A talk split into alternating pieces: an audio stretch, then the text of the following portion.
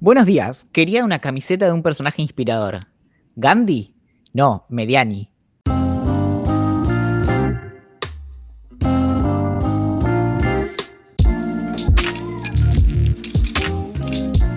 La A es para alambrado, la B para bidón, la C para catapulta, la D para diarrea, la E para explosión, la F para fraude, la G para gratarola, la H para hociquito y la I es para idea millonaria. Mi nombre es Valentín Muro y he recorrido un largo camino hasta aquí. Luego de siete años al frente del exitoso podcast La Flauta Dulce en la larga espera, durante un tiempo probé suerte como entrepreneur y lideré el equipo responsable de Facture App, la única app que te conecta con ese cañoncito, esa media luna, esa tortita negra, esas bolas de fraile, esa sobredosis de crema pastelera.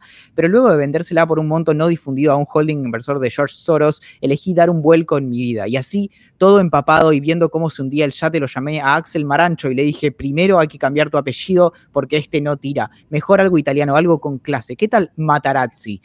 Y fue luego de esa conversación que Axel me convenció de hacer esto una vez por semana y dedicarnos juntos a cambiar nombres y caminar por la cornisa, ajenos a las malas lenguas y las buenas intenciones. Pero ahora es momento de un corte. Seguimos con el clima. Axel Marancho, boludo, buenísimo. Axel Marancho es muy bueno, boludo. Pero nunca viste cuando, cuando empezás a indagar, como eh, entras como en la, la bio de Wikipedia de alguien y, lo primero que notas es que el nombre era otro. Y decís como, pero que Bob Dylan en realidad se llamaba Juan Carlos. y, y decís como, acá, claro, es porque tenían algún problema y entonces ahí, como de Marancho. Igual si me vendiera, no me, no me vendería como, como Axel Marazzi. Me, me encontraría como un mejor apellido, uno más picante. No sé cuál, uno más vendedor.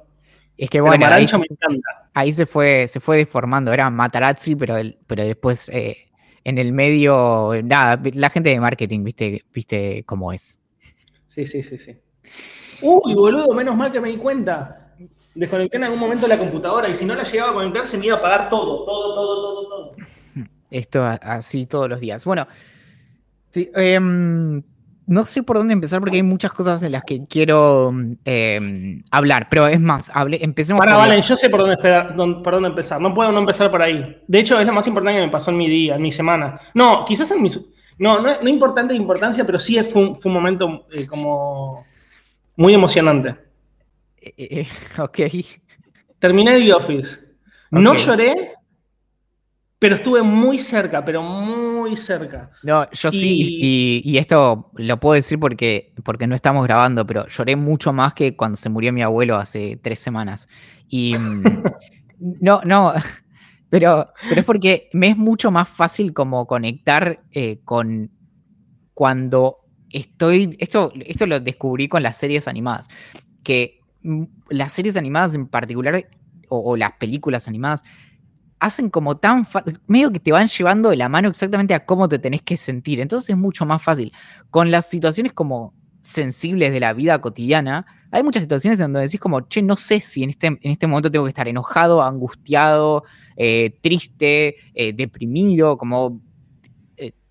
Eh, entiendo, entiendo, entiendo. sí, sí, te vas preparando con la musiquita de fondo, claro. una escena nostálgica y está todo como perfectamente diseñado, que te das también a veces en eso, es, esto alguna vez creo que lo hablamos con el tema de los documentales y de cómo decís como, che, el pianito, ya, ya sé lo que está, no hace falta que me como sensibilices respecto a esta situación horrible que estoy viendo en la pantalla con el pianito, como que, nada, ya lo sospechaba solo.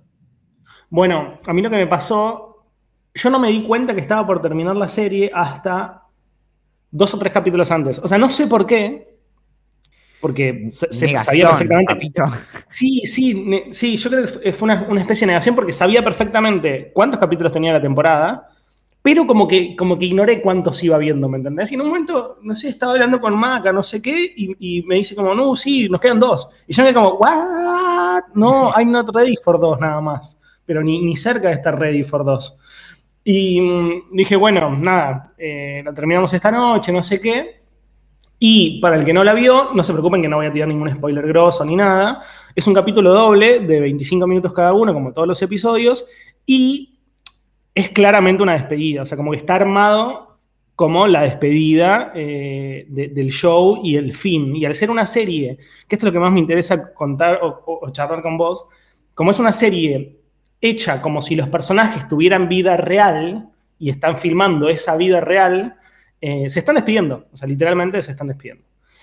Y bueno, algo, esto, es lo que quería comentarte. Creo, o al menos puedo explicar por qué al menos en mi caso me tocó tanto y me, hizo querer tanto Axel, a los personajes. ¿Qué? Eh, ¿Podés marcarnos en este muñeco dónde te tocó la serie? Prefiero no hacerlo. En el corazón, Valentín, sos un monstruo. En el pecho, boludo. Eh, bueno, creo que tengo la explicación de por qué a mí me gustó tanto y por qué la sentí tan, tan, eh, tan cerca. Eh, y le tomé tanto cariño a los personajes. Que es el mismo motivo por el cual la primera vez que yo la había visto, que había visto muy poquitos episodios, igual ni siquiera la vi con tanto entusiasmo como, con ganas de empezarlo, no me gustó y uno de los motivos por los cuales yo la dejé que es esta idea de, de, documental fake. O sea, como no, sé cómo se dice. ¿Cómo se dice fake? Mockumentary. Mockumentary, ok. Iba, a decir fakementary, no, nada que ver. Em, esta idea del, del mockumentary, que es, en The Office están todo el tiempo filmando lo que sucede en esa oficina como, un documental, para presentarlo cuando se termine de grabar como un documental de, de, cómo se trabaja en esa oficina, y además también filman y charlan con los personajes de todo lo personal que les sucede. O sea, ya sea desamor, ya sea eh, una pelea con sus hijos, alguien que quiere adoptar, eh, alguien que se quiere casar, alguien que caga a la, pareja con una infidelidad y demás. O sea, son todas cosas muy, muy, muy personales.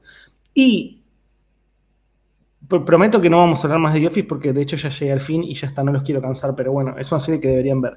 Y esto, esto, esto de, la, cercanía que te genera, que te hablen directamente a vos, mirando a la cámara y contándote, contándote a vos sus problemas tan profundos, creo que hace que conectes con los personajes, como al menos a mí, como nunca había visto una serie del estilo, nunca me había pasado y nunca había conectado tanto con algunos personajes.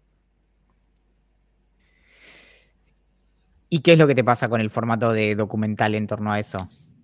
No, no, ahora me encanta, pero yo en su momento lo había dejado porque no, me atraía en absoluto, no me causaba gracia. Después, cuando empezó la pandemia, o tiempo después de que empezó la pandemia, dije, no puede ser que todos digan que es tan increíble, voy a darle una, temporada y media de, de Changui. Y me di cuenta que eso era lo que hizo que yo sintiera a los personajes tan cercanos. O sea, como que me hablaran a mí directamente mirando a la cámara, ¿me entendés? Es que, bueno, literalmente puedo hablar horas de esto. Estoy por terminar el, libro de, la historia de la serie y demás, y, realmente es algo en lo que dediqué muchas horas a pensar, pero em, es muy interesante justamente cómo se gestó y cuál es la, idea de, que fuera como eh, una oficina mm, estadounidense. Era como la, bajada de, o, mejor dicho, eh, la bajada era The Office an American Workplace, que es como el, o un lugar de trabajo estadounidense, que era como el eslogan que usan al interior de la serie cuando sale finalmente como el, documental. Y, esto como de conectar y de mostrar como de, o sea, situaciones que claramente son como eh, extremas, pero cuidando siempre el límite de, en algún punto, como lo verosímil y que no sea un dibujo animado. Y con esto te voy a, eh, y de estas tengo 70 anécdotas, pero voy a limitarme con cosas muy específicas. Cuando se filma el episodio en el que se casan eh, Jim y Pam, que deciden hacerlo en las cataratas de el, eh, Niágara, porque el creador de la serie, Greg Daniels, había estado ahí cerca y, se obsesionó con esa idea. Hay toda una. Em, hay había todo un arco de, básicamente un, un, arco narrativo, una historia que iba a tener ese episodio que fue descartada porque era básicamente impracticable pero que llegó a, avanzar muchísimo, incluso en términos de, producción, antes de que lo, em, de que lo cancelaran, que eh, involucraba a eh, Roy, que era el, ex eh, como prometido de, de, Pam, con quien se iba a casar en la primera y segunda temporada, apareciendo arriba de un caballo, interrumpiendo la boda y diciendo como, entiendo que, que Pam eh, estaba enamorada de mí y solo estaba haciendo todo esto como para, eh, esperando que yo diera como un gesto eh, heroico y le demostrara mi amor y demás. Entonces, en ese momento iba a entrar, iba a encontrar como toda la, boda y se iba a dar cuenta de que en realidad estaban de verdad enamorados y se iba a ir como por el mismo lugar por el que vino. Pero teniendo un caballo y sin saber qué hacer con él, ¿a quién iban a llamar para que se encargara del el caballo? Axel. Mm, diría. No, no, no, no tengo ni idea, la verdad, pero. No, no a, Dwight porque tiene una, granja. Claro. Y básicamente es alguien que constantemente habla acerca de caballos y demás. Em, toda esta historia no es un spoiler porque, eh, primero que, bueno, la serie terminó hace bueno, casi un poquito menos de 10 años. Y por otro lado, esta es una historia que tiene, boludo, mira vos. Y terminó en el 2013, si no me equivoco. Y mm, y bueno, el asunto es que eh, Roy entonces le da el caballo a Dwight y Dwight eh, eh, constantemente cuando está cerca de las cataratas siente como una especie de, llamemos en términos psicoanalíticos, una suerte de pulsión por acercarse siempre al borde. Entonces empieza a andar a caballo por el borde de del agua y eventualmente decide cruzar las cataratas como por arriba de las cataratas con el caballo, pero la corriente empieza a ser tan fuerte que decide bajarse del caballo y nadar hasta la orilla y el caballo eh, entonces se cae por las cataratas y esto sí va a ver de fondo. No, boludo, esta es una escena, es una escena como una escena que no se terminó haciendo. Claro, y, el problema era básicamente como, eh, y, solo para hacer eso, el caballo cayendo por las cataratas mientras están cazando eh, Jim y Pam, iba a, básicamente involucraba como efectos visuales de, eh, de, de, una película. Y todo por algo muy absurdo y en ese momento como, o sea, fue muy, fue una de las situaciones como creativas más críticas de la serie, con muchos plantándose y diciendo como, che, esto es propio de unos dibujos animales. Greg Daniels trabajó en Los Simpsons, recordemos, y dice como, bueno, esto es algo, él es, él es el que estaba empujando esto, y todos le dijeron como, no podemos hacer, no podemos mostrar algo tan como brutal como la muerte de un caballo que se cae de una catarata, bueno, finalmente obviamente no se hizo, por eso no se vio en la pantalla, pero eh, es nada, es como una de esas cosas que, podrían haber sucedido y no fue así. La verdad que es una serie entrañable, eh, sobre todo por, el cariño que le tomas a los personajes. La recomiendo mucho. A los que hayan intentado verla y, la dejaron en su momento como yo y demás, denle, un, poco más hasta que, hasta que odien a los personajes o se enamoren profundamente. Si se dan cuenta que no les cambian los personajes, listo, la dejan y listo.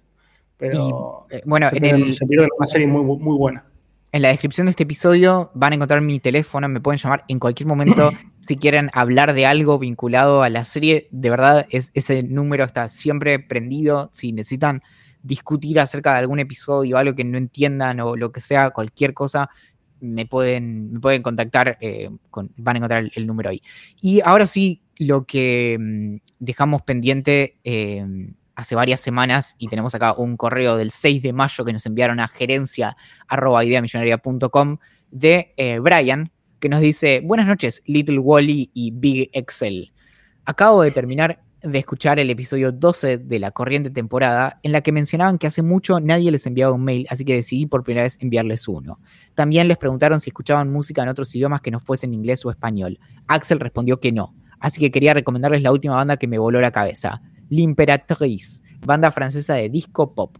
Les dejo dos temas que me encantan y un vivo en el Grand Palais de Paris. ay, ay, no. No te tenía hablando en francés, papito, ¿no?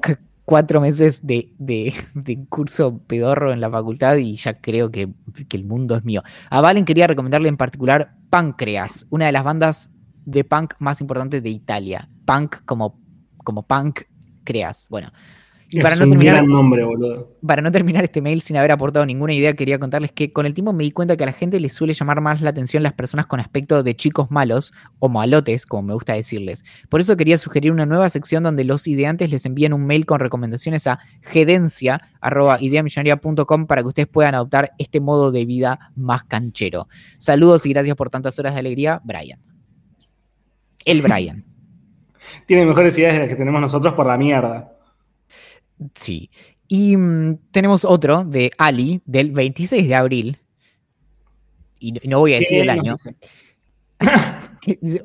Hola, Axel y Valentín. Los escucho desde que empezaron el podcast. Nunca me animé a escribirles porque siempre tuve la sensación de que mis interacciones eran innecesarias, lo cual contrasta mucho con mi genuina y constante curiosidad que con ustedes se incrementó. Quería decirles que me acompañaron todos estos años en diversos momentos de mi vida, tristes y alegres, donde de alguna manera los llevaba conmigo a todos lados. Les agradezco mucho por esa compañía y por hacerme sentir parte de esa mesa donde debaten tantas cosas interesantes. Más allá de toda la perorata, tengo una pregunta genuina para ustedes si es que saben algo de esto.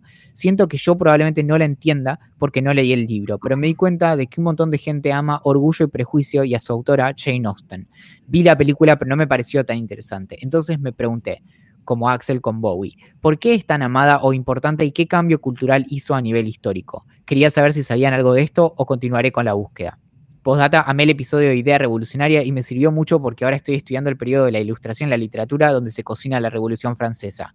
Les manda saludos y les mando saludos y un abrazo grande con distancia social. Bien.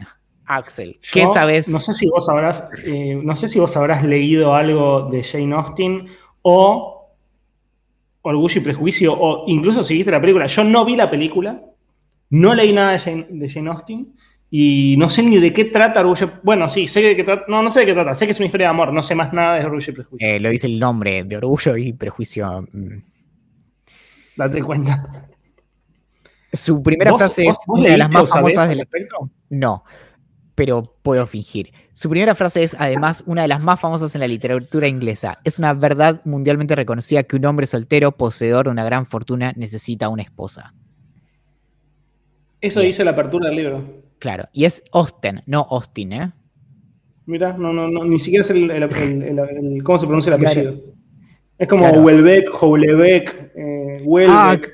Hace, hace muy poco estaba cerca de, como una de esas situaciones en donde decís como, eh, por la manera en que está funcionando recientemente mi cerebro, debo tener como por arriba de los 40 de fiebre. Y pensé como, Welbeck. Y dije, ¿por qué? O sea, ¿por qué viene eso? Y me acordé de que lo aprendí en algún momento y debo haber hecho tanto esfuerzo por como corregir esas cosas, como la mala pronunciación, que durante un día todo el tiempo me venía Welbeck a la cabeza.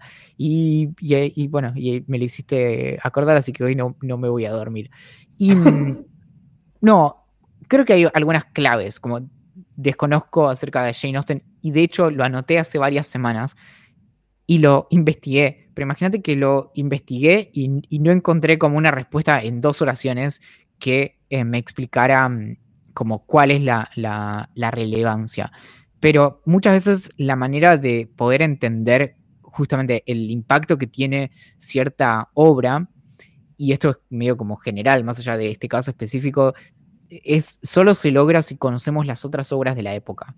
Hay muchas cosas que si vos las lees hoy decís como, no solo lo que está diciendo esta persona, por ejemplo, en términos científicos, es equivocado, sino que es ingenuo o lo que sea, y decís, bueno, pero todo lo que te estaba diciendo en ese momento era de otra naturaleza. Entonces en eso muchas veces la relevancia de algo tiene que ver con algo que hoy nos parece entre eh, común y corriente o irrelevante y en su momento es como, wow, poner sobre la mesa justamente ciertos temas de discusión. En vez de seguir intentando como encontrar un, resumen como en dos líneas de, lo que significa eh, orgullo y prejuicio como para la historia de la literatura, invitamos a cualquier persona que quiera pasar a la fama eh, no, pasar a la. al, al, Salón de la Fama. salón de la Fama de, em, de las explicaciones. Así que no solo esto, sino que em, si nos quieren mandar un audio explicando esto en idealmente menos de 40 minutos, menos de 30 idealmente, cuál es la relevancia de, de Jane Austen, se pueden ganar algo. Hay un detalle que me, gustaría, que me gustaría sumar a lo que comentabas, que es también como que cuando nosotros leemos un libro no lo podemos leer con la, con la, con, la clave de la cultura actual. Entonces, yo ni sé de qué trata eh, Jane, Austen, eh, Orgullo y Prejuicio. Eh, pero no es lo mismo escribir un libro eh, de una mujer feminista en los contar, contar la vida de una mujer feminista en los 60 o en los 40 o en los 1800 y demás, que comentarlo actualmente, eh, quizás va por ahí el tema revolucionario eh, relacionado al libro. Eh, nada, esperamos que un ideante sepa más que nosotros y pueda explicarnos en un audio de menos de media hora. Sí, y bueno, y en eso también algo que solo lo traigo porque lo leí hace relativamente poco y me parecía muy interesante respecto de las acusaciones eh, anacrónicas. Que en eso, por ejemplo, eh, había, hay varios artículos muy interesantes sobre esto, por ejemplo, respecto de la postura de Darwin sobre cuestiones como podría ser la raza. Entonces está la, la idea de como, bueno, Darwin era racista. Entonces ahí agarrás y decís, bueno, si yo leo ciertos comentarios acerca de, Darwin, acerca de, por ejemplo, poblaciones nativas que se cruzó en la primera mitad del siglo XIX eh, en sus viajes, sobre todo eh, hacia eh, América del Sur y América Central, lo que podemos pensar es esta persona es racista, pero si lo comparamos con los comentarios de la época, de hecho, Darwin es una figura muy atípica y muy progresista, y en eso de ninguna manera es eh, como racista para la, el estándar en, su época, y de hecho es eh, varias de sus ideas van directamente en contra de eso. Entonces, el asunto es sí, como hoy hay cosas que si hoy sostenés lo que hubiera escrito eh, alguien acerca de los salvajes hace 200 años, tenés un problema. Pero eso no significa que haya que cancelar a Darwin y demás. Por eso es muy distinto, como si me, si, me decís que alguien hoy hace ciertos comentarios que son inaceptables, o si lo estás leyendo en un libro que fue publicado hace 150 o 160 años como em, El origen de las especies. Acá nos dice Jorge, que, quizás tiene la respuesta a, la pregunta que nos hacía eh, Catali, eh, Ali Katz. Eh, que tiene que ver con el tema de la autoría, una mujer dedicándose a escribir en esa época eh, y personajes eh, femeninos protagonistas. Así que quizás vaya por ahí, que también eh, tiene mucho que ver, no es lo mismo un hombre escribiendo una obra grosísima en 1800 que una mujer. Sí, igual recordemos a Mary Shelley, eh, que escribió em, Frankenstein en, básicamente en los mismos años. Hay, muchas escritoras eh, ya en, ese momento. Em, entonces, digamos, obviamente que, que, tienen relevancia por eso, pero, eh, pero bueno, como seguramente hay, estoy seguro de que hay como de, verdad, como en tres líneas, como la explicación de cuál fue exactamente su, su, influencia o su impacto, pero en eso también y, pasa en general, las obras que eh, cobran relevancia en un momento histórico muchas veces son como, digamos, porque por cuestiones de azar también y de suerte. Y por eso hay como redescubrimientos de lo que podría haber sido como una gran obra en un momento, pero que en su momento fue como dejada de lado. Y, con eso, como yéndonos mucho más atrás, y, es lo que hablamos varias veces, es lo que pasa con la filosofía, que tenemos mucho de la obra de Platón, por ejemplo, pero eh, nos falta una parte muy importante de la obra de Aristóteles y aparte de, como esos dos, después como filósofos de la misma época, la mayoría tienen toda su obra eh, de toda su obra tenemos algunos fragmentos y cosas como muy, muy reducidas. O sea, tenemos bastante poco de la producción escrita eh, de, la filosofía. ¿Y, por qué no llegó? Porque en algún momento alguien decidió que algunas cosas valía la pena copiarlas y otras no. Y entonces ahí decís como, bueno, ¿eso fue meritocrático? Claro. bueno, para lo, iba a dejar para el final, pero ya que estamos hablando de libritos ahora, lo comento muy rápidamente. Esta semana, no, la semana anterior terminé Facsímil, que es uno de los pocos libros de, de Zambra, al menos de, literatura, eh, de historias de ficción y demás, porque también tiene mucho de poesía que no leí tanto. Eh, me faltaban de, de él eh, terminar y decidí arrancarlo porque Seba Lee Hover lo editó Anagrama ahora hace poco de nuevo y me lo mandó porque sabe que soy muy fan. Y obviamente yo no lo había leído por un motivo muy, muy particular, que es que está hecho como si fuera una, especie, de experimento. O sea, es como en Chile, cuando, o sea, socialmente hay algo que es muy, muy, muy importante, que son los tests para ingresar a la facultad, a la universidad. Como que toda la vida te preparas para ese momento y dependiendo cómo te va en ese test, puedes acceder a mejores o peores eh, universidades. Y eso medio que te marca un poco la vida, o sea, dependiendo a qué universidad entres, vas a tener determinado, eh, determinada educación y determinado estatus social y en base a eso vas a ganar X cantidad de guita o más o menos y demás. Entonces, eso te condiciona muchísimo, pone muy, muy, muy, muy nervioso a los jóvenes que los van, lo van a dar y medio que, te estás como, y es entendible porque medio que estás decidiendo o, peleando o estudiando por tu futuro. Eh, y está hecho como si fuera, eh, el libro está escrito como si fuera uno de estos tests. tiene partes, por ejemplo, donde, donde hay multiple choice, eh, donde te dice, bueno, seleccione de análisis de texto, entonces te dice, bueno, ¿qué quiso decir el autor cuando comentaba esta frase? Em, y al final de todo se pone un poquito más como convencional. En mi casa está, alguien está agujereando, así que si se escucha de fondo un taladro, ese es el motivo. Eh, sí, escuché algo y dije como, estás abajo de un. Es que eh, llega todo distorsionado, entonces parece que estés como abajo de un em, aeropuerto, por ejemplo. Sí, sí, me quiero morir. Esperemos que, esperemos que dure muy poquito. Bueno, entonces, eh, lo, la última parte del libro, que es una especie, de, o sea, que es la parte más convencional de todas, tiene como tres relatos largos, o, no largos, pero deben tener 10, 15 páginas cada uno, que en comparación a todo lo que se venía haciendo, que eran como multiple choice muy, muy cortitos, se lee más como, como un libro convencional. Y, y nada, y es espectacular, la verdad. O sea, no, no, no hay nada que decir en base a la historia en, sí, porque son como muchas historias separadas, pequeñitas, o sea, como si fuera un libro de cuentos, pero experimental, eh, muy, muy interesante.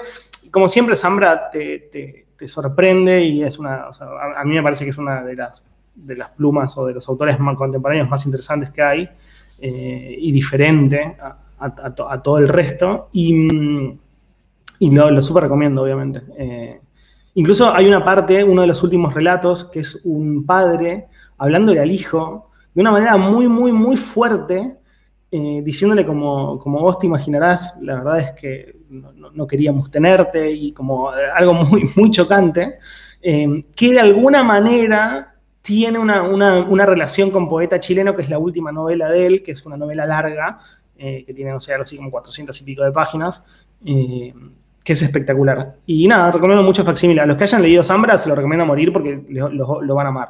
Los que no hayan leído Zambra, empezaría por otro lado, un poquito más normal, digamos, por un bonsai, eh, o, por, poeta chileno si les gustan las novelas un poquito más largas, pero después que, le entren eh, esta facsímil, que es, como un experimento medio poético, ficción y demás, todo unido en uno, es, precioso y lo recomiendo mucho.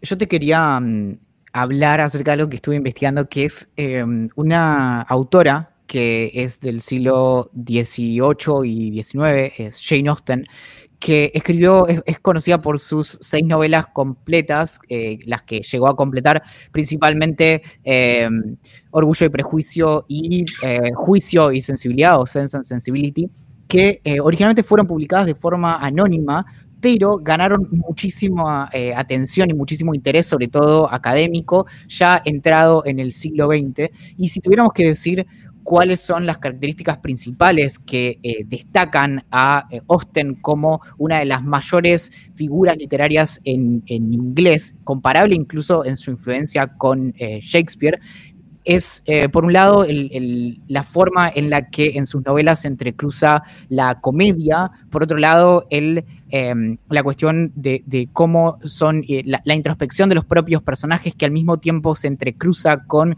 una voz bastante presente de la persona que está eh, narrando y por otro lado la forma en que se retratan de forma eh, realista los personajes y cómo se vinculan entre sí, que nuevamente son todas cosas que tenemos súper naturalizadas y súper interiorizadas en cualquier obra de, de ficción en la actualidad, pero esas cosas en algún momento tuvieron una gesta. Y una de las cosas que se suelen señalar de ella es que está esta sensación de que siempre está quien escribió un paso adelante. Y en esto es, esa sensación tan fuerte de que quien está escribiendo tenía una idea completa de todo lo que te iba a, contar y te lo va soltando de una manera que sirve a los fines narrativos y no es que simplemente te está alargando como eh, la información, sino que te va acompañando. Y en eso es este estilo como característico de, su novela que fue tan influyente en básicamente los siguientes 150 eh, años,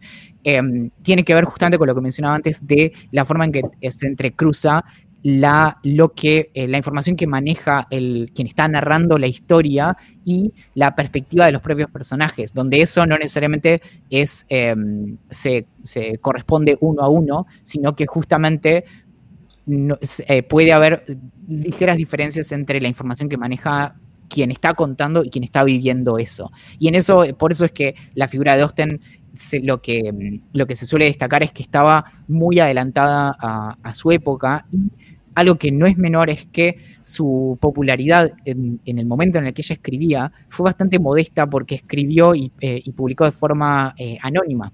Por eso es que en realidad su reconocimiento fue bastante tardío y no fue de hecho en, en vida.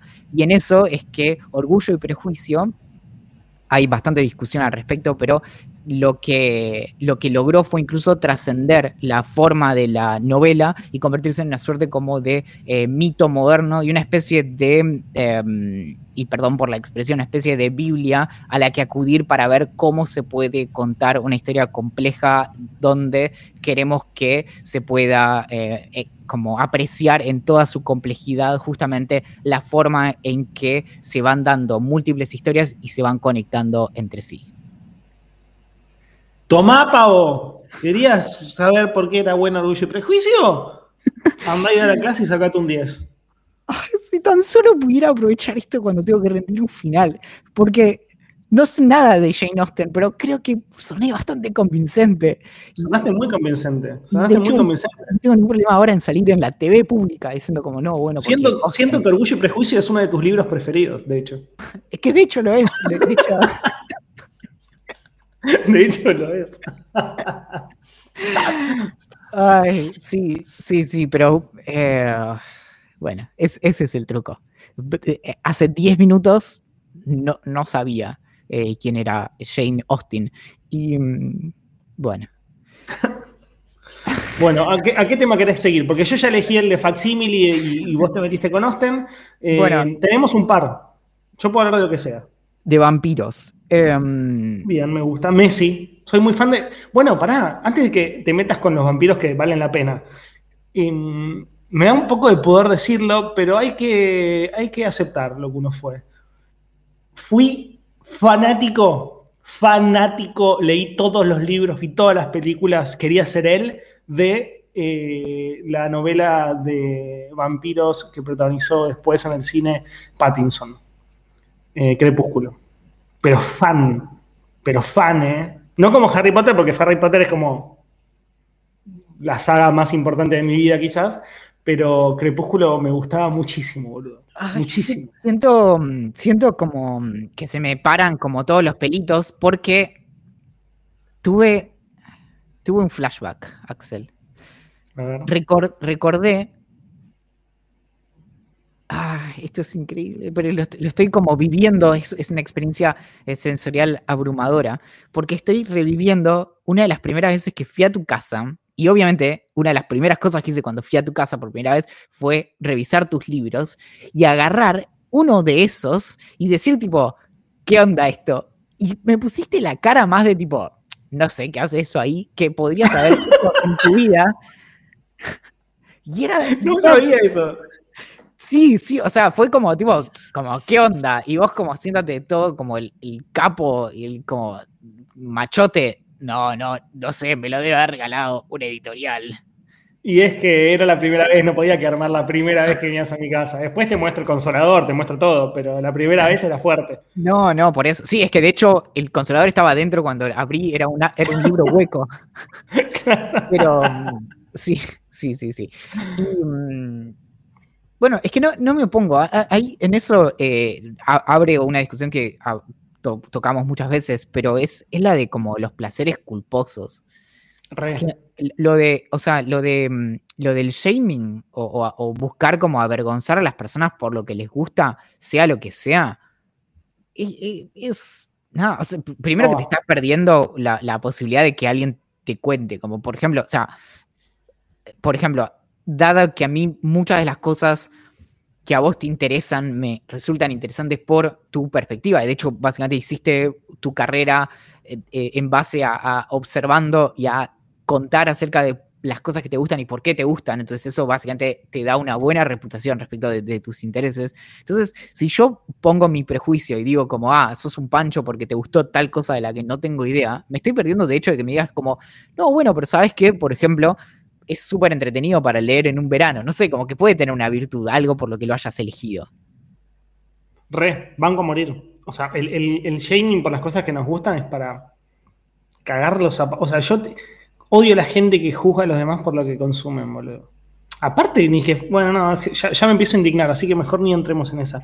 Me preguntan en, Twitch si soy Team Edward o Team Jacob. Obvio que soy Team, team Edward, obvio que soy Team Edward. Bueno, y esto me lleva a que eh, volví a meterme con... Hace unos años salía una película que es de... Em, ay, no me acuerdo ahora el nombre de uno de los escritores, eh, pero se llama What We Do in the Shadows, que la hizo, originalmente la hicieron Taika eh, Waititi y eh, Clement, ahí está, no recordaba el, nombre.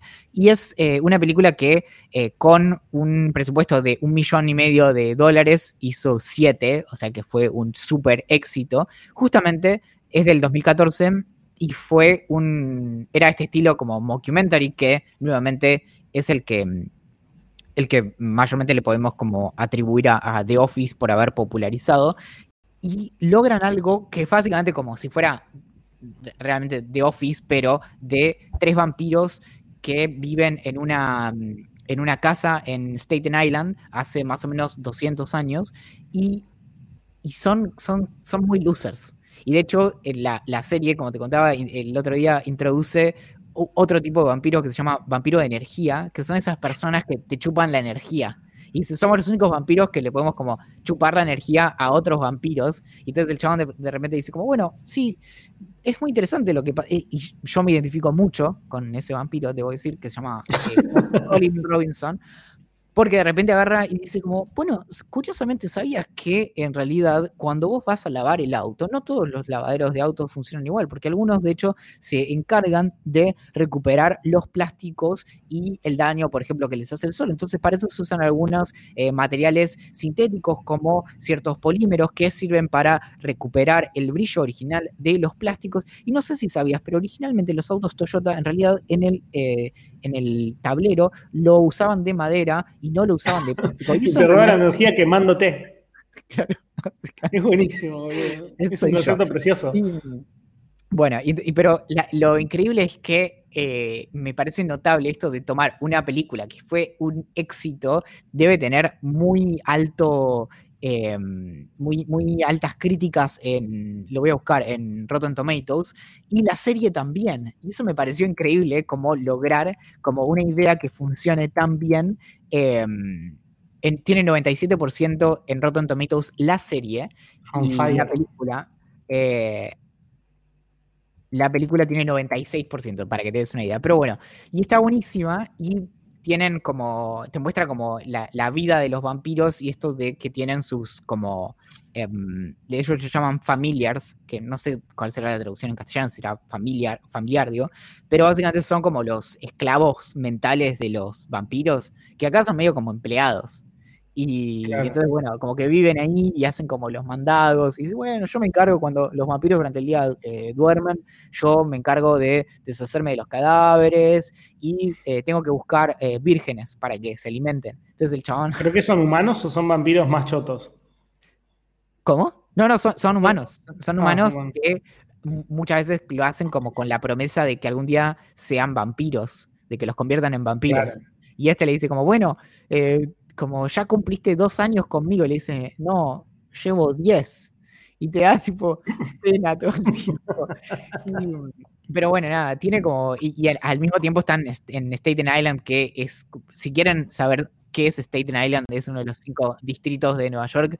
Y Pete Davidson, que es un comediante de Saturday Night Live, muy divertido. Tiene, hay, muchos fragmentos de, su stand-up en YouTube. Y él es de Staten Island y dice como Staten Island es el, hijo de Nueva York, eh, perdón, es el aborto de Nueva York que sobrevivió. o sea, así, todo, y todo el tiempo hace como chistes de ese estilo, como eh, respecto como de, lo inseguro que es y todo. Bueno, y en este lugar así viven estos que, son un desastre y entonces, bueno, tienen que, que asegurar A ver, pará, yo me quedé sin serie, me quedé huérfano ahora, porque lo único que estaba viendo era The Office. Entonces, vos me recomendaste High Maintenance, o no sé cómo mierda se llama. Sí, así es. Es, una, es una palabra difícil de pronunciar en inglés. Y vamos a hacerlo en vivo. Es high, como high, y después es maintenance, que se dice maintenance. Maintenance, ok. High maintenance. Claro, Master of None o What We, do in, What We Do in the Shadows. Si tuvieras que elegir una para que yo continúe ahora después de haber visto The ¿qué me recomendarías? Porque básicamente es lo que voy a hacer mientras cocino y mientras me voy a acostar hoy a la noche después de terminar de grabar. Mira, bueno, para cada momento es, algo distinto.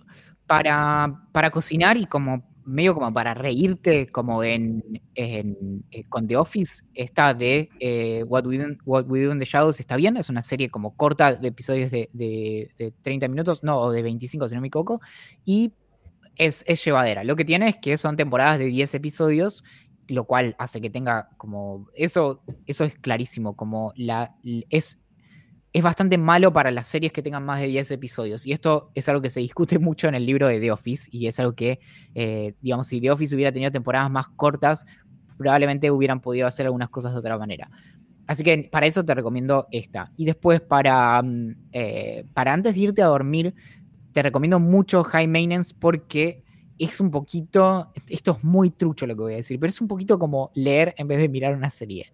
En el sentido de que si vos la ves y no, em, y, no lo mirás como, o sea, si realmente como apagás el celular antes de, mirar la serie, tiene como un efecto muy de dejarte pensando, pero lindo. Como, o sea, es, es difícil de describir, pero lo que te puedo decir es que el 100% de las personas a quienes les recomendé esta serie tuvieron ese efecto, así que como tengo me confío bastante. Y acá Lean dice en, twitch.tv barra idea millonaria, dice, high maintenance es para ver uno a la mañana. También es, un buen hábito. Y, justamente... Bueno, me gusta porque él la pensó con el mismo argumento. O sea, como, como levantarte a la mañana y, ver, ver algo buena onda y arrancar el día buena onda. Claro. La, describimos varias veces en, Idea Millonaria, pero eh, para decirlo de manera muy sintética, la serie sigue a The Guy, como el tipo, el chabón, que es un pibe que eh, en bicicleta en, Brooklyn em, vende y, hace, es como, hace como delivery de porro, de, básicamente como de, cogollos, y, mm, y, va a todos lados como en bicicleta y vos lo que ves en cada episodio, que dura más o menos 20 minutos, es una serie producida por HBO, originalmente era independiente y salía por internet y, después la, la, compró y la produjo HBO. Mm, y, lo que te muestra es cómo son como eh, viñetas de la vida en, básicamente en, Brooklyn, incluso más en Brooklyn que en, Nueva York, y cómo algunas de estas historias, algunas se entrecruzan como, digamos, un personaje que ves en el primer episodio quizás reaparece de manera indirecta con otro en el octavo episodio porque son amigos o lo que sea, porque también muchos incluso comparten el mismo dealer en última instancia.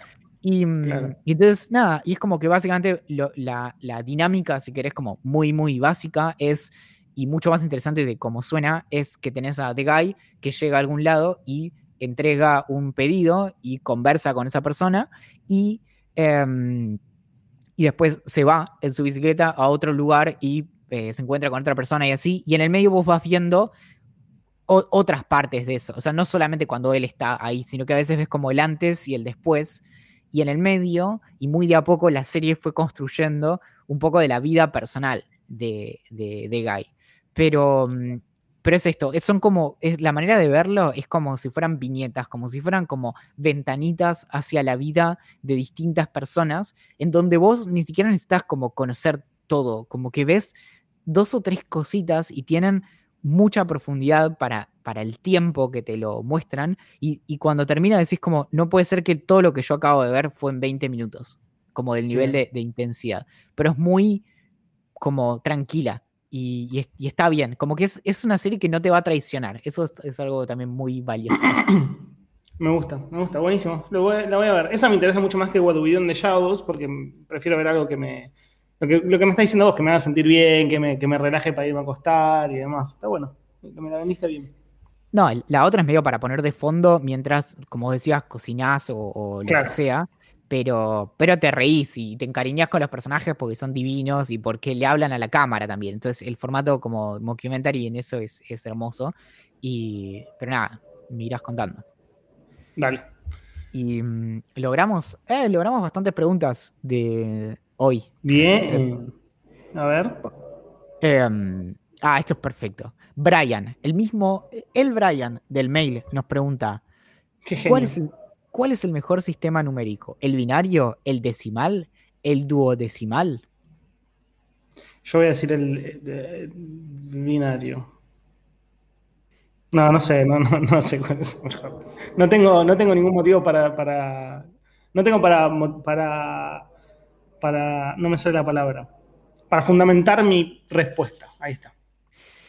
Bueno, algo interesante de esto, no, sé cuál es el mejor sistema numérico, pero básicamente porque cada uno también responde a distintos em, fines pero, o usos prácticos. Pero algo interesante de esto es que si recuerdan la conversación que comenté hace varias semanas respecto de el chico de eh, Rappi que me reconoció cuando me trajo un pedido y me quedé hablando con él en el marco de la puerta del edificio en nuestra conversación en la que, aunque usted no lo pueda creer, discutimos acerca de relativismo lingüístico y la tesis de Sapir-Whorf em, acerca de qué tanto el lenguaje que dominamos altera la forma en la que pensamos. Y ahí una de las cosas que le conté justamente es que eh, estamos muy acostumbrados al sistema decimal, pero no todas las eh, lenguas ni todas las culturas se manejan con ese mismo sistema. Y de hecho, hay algunas eh, etnias o algunos grupos étnicos que se manejan con una base 5.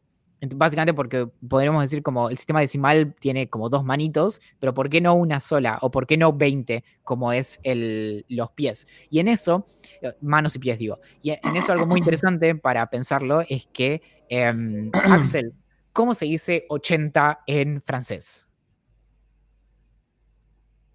No tengo la menor idea, no, no puedo inventar. ¿Cómo? Eh, sí, bueno, vamos a invocar en este acto a la producción de Idea Millonaria. ¿Cómo se dice 80 en francés? Exactamente. Se dice 4 veces 20. Entonces, eso podría decir como, bueno, básicamente es, como una base 20.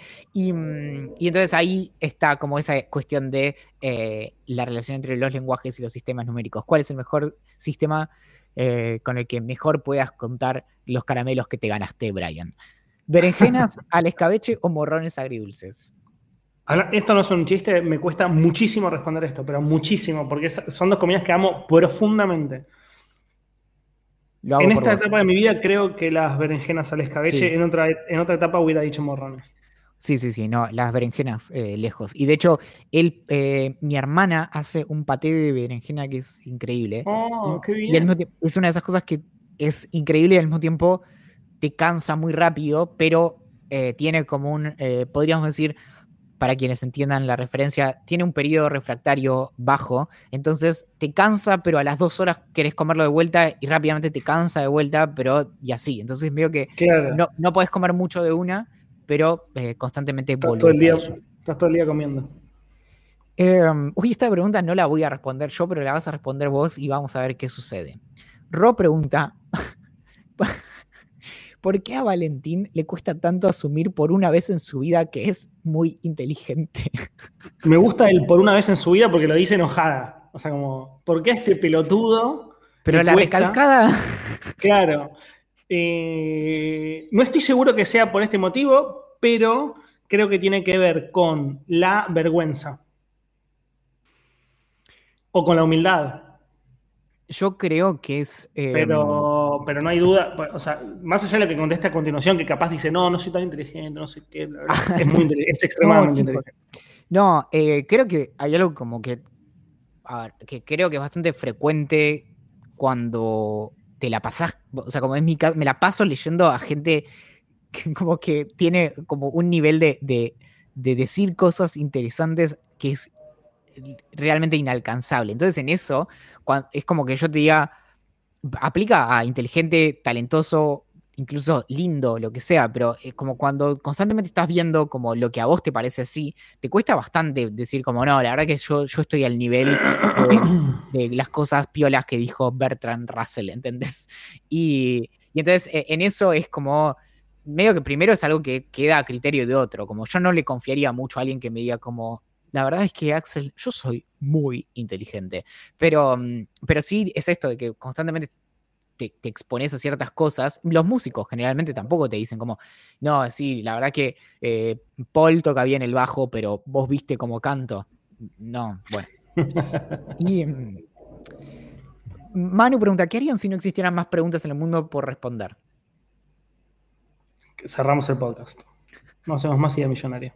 Cortita y al pie. Empezamos, no, yo ya sé, empezamos de vuelta por las anteriores. O sea, como de nuevo cosas diferentes.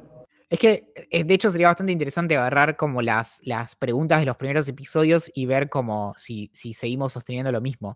Y. Mm, ay, esta me encanta, pero no la. No, o sea, la, digo porque no, porque me la banco, pero la podemos hablar en el próximo episodio porque es un poquito. requiere un poquito de, de, mm, de discusión.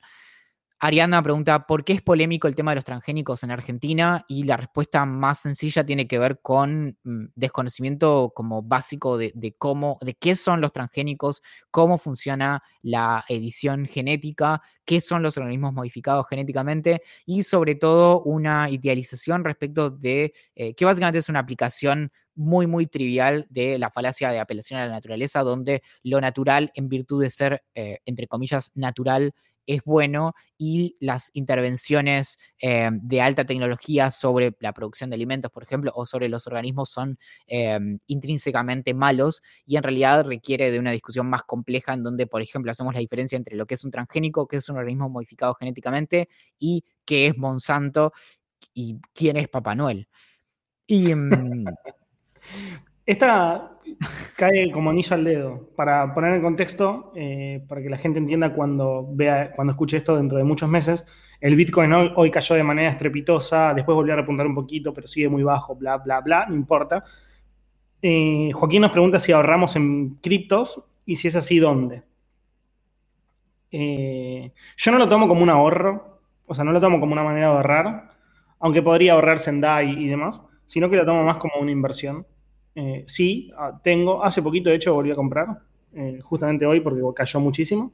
Y mm, utilizaba hace poco eh, una billetera que se llama BRD, que es esas que te dan las keywords para que vos puedas después exportar a cualquier billetera. Entonces, donde lo almacenas es medio... Em, es, lo que te gusta en el momento. Si sale una billetera que te gusta más, simplemente lo exportás y ya.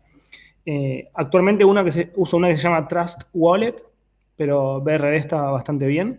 Y después sé que hay otra que se llama Coinomi, si no me equivoco, que está bastante bien. Pero la que yo uso hoy es Trust Wallet. Eh, claro, la pregunta no, eh, no sé si se refería como a, las billeteras, pero ahora que la relevo eh, puede ser. En eso yo uso una que se llama Exodus, que me gusta mucho. Tiene una app muy linda para la computadora, tiene una muy linda para teléfono y demás. Y después, como digamos, si la pregunta es como dónde podés conseguir como criptos en Argentina, em, tanto Ripio como Buenbit funcionan muy bien. Después tenés otras que son tipo Binance y demás, que son como más grandes, eh, donde podés comprar y demás. Y después también, no, no por decisión, sino porque un amigo eh, que tenía una billetera ahí me, dijo, para que nos salga como más barato a los dos, eh, abrite una y me abrí en un lugar que se llama Celsius, que mm, es está más vinculado a lo que se llama DeFi o DeFi o eh, finanzas descentralizadas, que básicamente en esta Celsius, lo, muy poquito que yo tengo ahí, creo que de Bitcoin, genera más o menos 2 dólares por semana, eh, solo por estar ahí. Y ahí, en eso, como si quieren investigar el tema realmente, busquen lo que tiene que ver con eh, DeFi o esto de las finanzas descentralizadas. Y, mm, ahí hay como, hay como, no sé, como, como ¿cómo se llama? Como retorno de inversión anual de quizás 17 a 20%, como cosas así muy elevadas y mm, nada, y hay como hay, muchos esquemas y hay muchas eh, estafas eh, y, muchos esquemas Ponzi en los que se pueden meter y después tener como una anécdota re divertida para contar en una fogata cuando se pueda volver a hacer eso. Como te acordás de abajo del puente donde estás viviendo. Sí, de verdad esa vez que vi un tweet que decía que si yo mandaba todos mis bitcoins a esta billetera me le iban a devolver duplicado y en realidad, bueno, viste que desde entonces no tengo más bitcoin. oh no. Ah, Hoy justo hablaba con un amigo que le, decía que usé buen bit para comprar y me dice, perfecto, funciona de 10, anda, bla, bla, lo he usado, pero no almacenes en exchangers nunca. O sea, mandalo todo a tu wallet propia porque lo hackean y lo vas a buscar a, o sea, a ningún lado lo vas a buscar. Bueno, y eso, una eh, que te cuento, que puedes, usar en alguno de tus newsletters, pero mm, pasó algo muy zarpado hoy a la mañana, de hecho, que quizás en parte tenga que ver con, o por ahí no tiene nada que ver con lo que pasó con Bitcoin, pero básicamente había uno de estos esquemas como de finanzas descentralizadas que por un error dio, te daba como beneficios en dólares, eh, en ciertas como criptomonedas y como si te dijera, te dan 100 dólares en su equivalente en Bitcoin. Pero escucha esto, Axelito. Hubo un error de programación, de lo que sea, no importa. La cuestión es que automáticamente todo el monto que eran dólares lo pasaron en Bitcoin. Entonces, si vos ibas a recibir 100 dólares, recibías 100 Bitcoins. No, guacho. Entonces hubo personas que recibieron literalmente millones de dólares e inmediatamente empezaron a eh, a enviar mensajes de que tenían que volver a poner el dinero, como que no saquen la plata de sus billeteras, em, porque eh, iban a perseguirlos como, como, legalmente a las personas que lo hicieran y eh, a quienes devolvieran como la plata les iban a dar 500 dólares en vez de los 3 millones y medio que supuestamente habían sacado. Hay un par de problemas con la historia yo no la seguí a lo largo del día, esto lo leí muy temprano en la mañana, después no vi cómo siguió. Había algunas cuestiones como que aparentemente eh, cuando te transfieren en esa plataforma, cuyo nombre no recuerdo, soy el peor contando esta historia, pero seguramente es fácil de encontrar, eh, no te lo inmovilizan 24 horas. Entonces, si el error se atrapó antes de las 24 horas, técnicamente nadie podría haber sacado el dinero. Así que eso no me queda del todo claro, porque es un error bastante grave. Y, mm, pero nada, como imagínate levantarte la mañana y decir como, oh, ayer tenía 100 dólares, hoy tengo 3 millones y medio. ¿Sabes cómo saco los bitcoins? Andaba a buscarla al ángulo. Igual me daría mucha lástima, no sé si podría. ¿Yo sabes qué hago?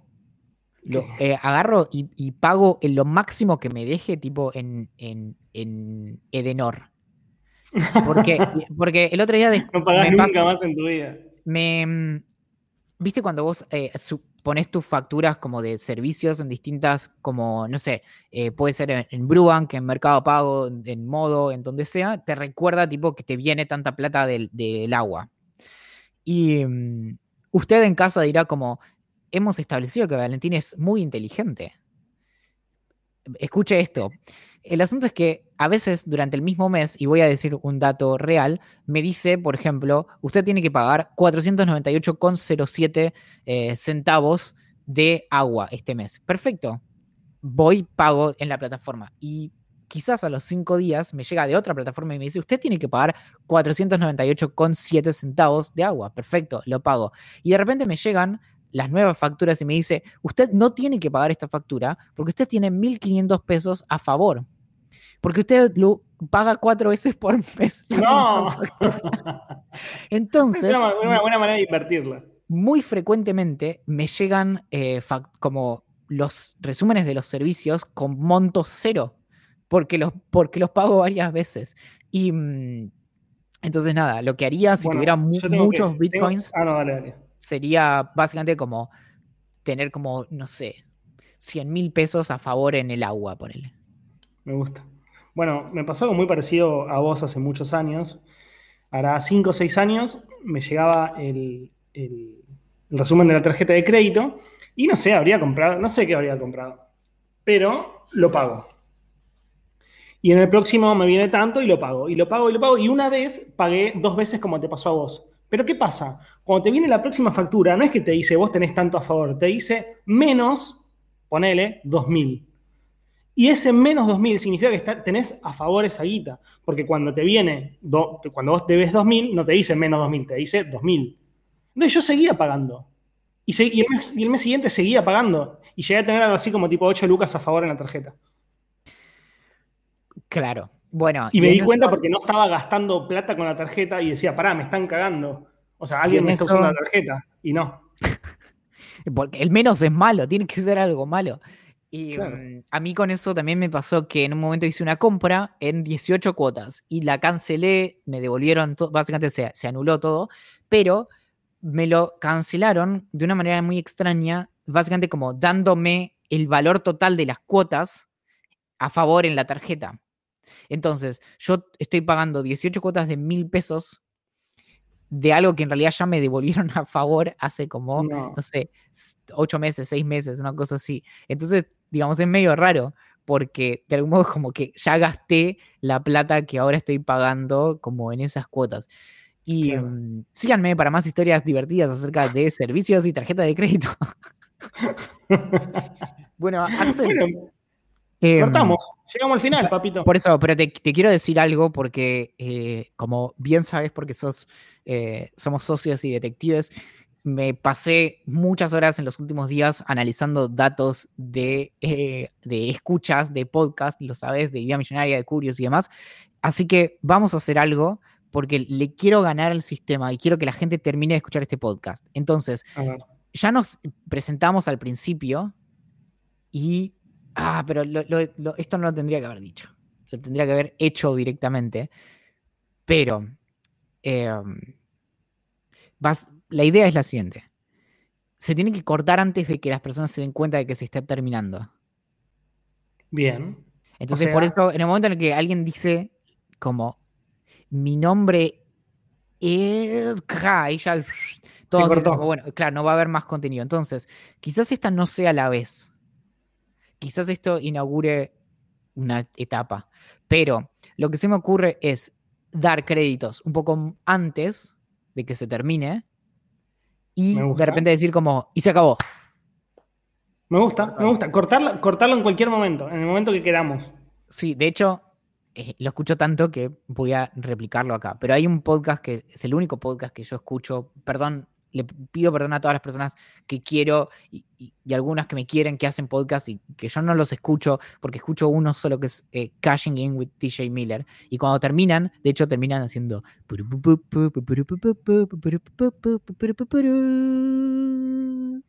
Así. Hacen eso, tipo, lo dicen ellos, o sea, lo, lo, cantan. Buenísimo. y, pero no, no tienen como, como créditos. Y dije como, wow, qué concepto. Es por acá. ¿Qué concepto? Y bueno, vamos a hacerlo. Vamos a ver qué, pasa con eso. O sea, lo hacemos 10 episodios y vemos cómo repercute. Em, sí, el problema es que es muy, muy probable que la semana que viene me, olvide. Pero. ya, saben dónde nos pueden encontrar en redes sociales, ya saben a dónde escribirnos. Julián Príncipe hizo la canción de apertura. Juani eh, Serra eh, hace, mm, hace esquí. y además se encarga de Twitch. Y atentamente, rápido, Axel. La gerencia. Ah, espero no haberlos perdido.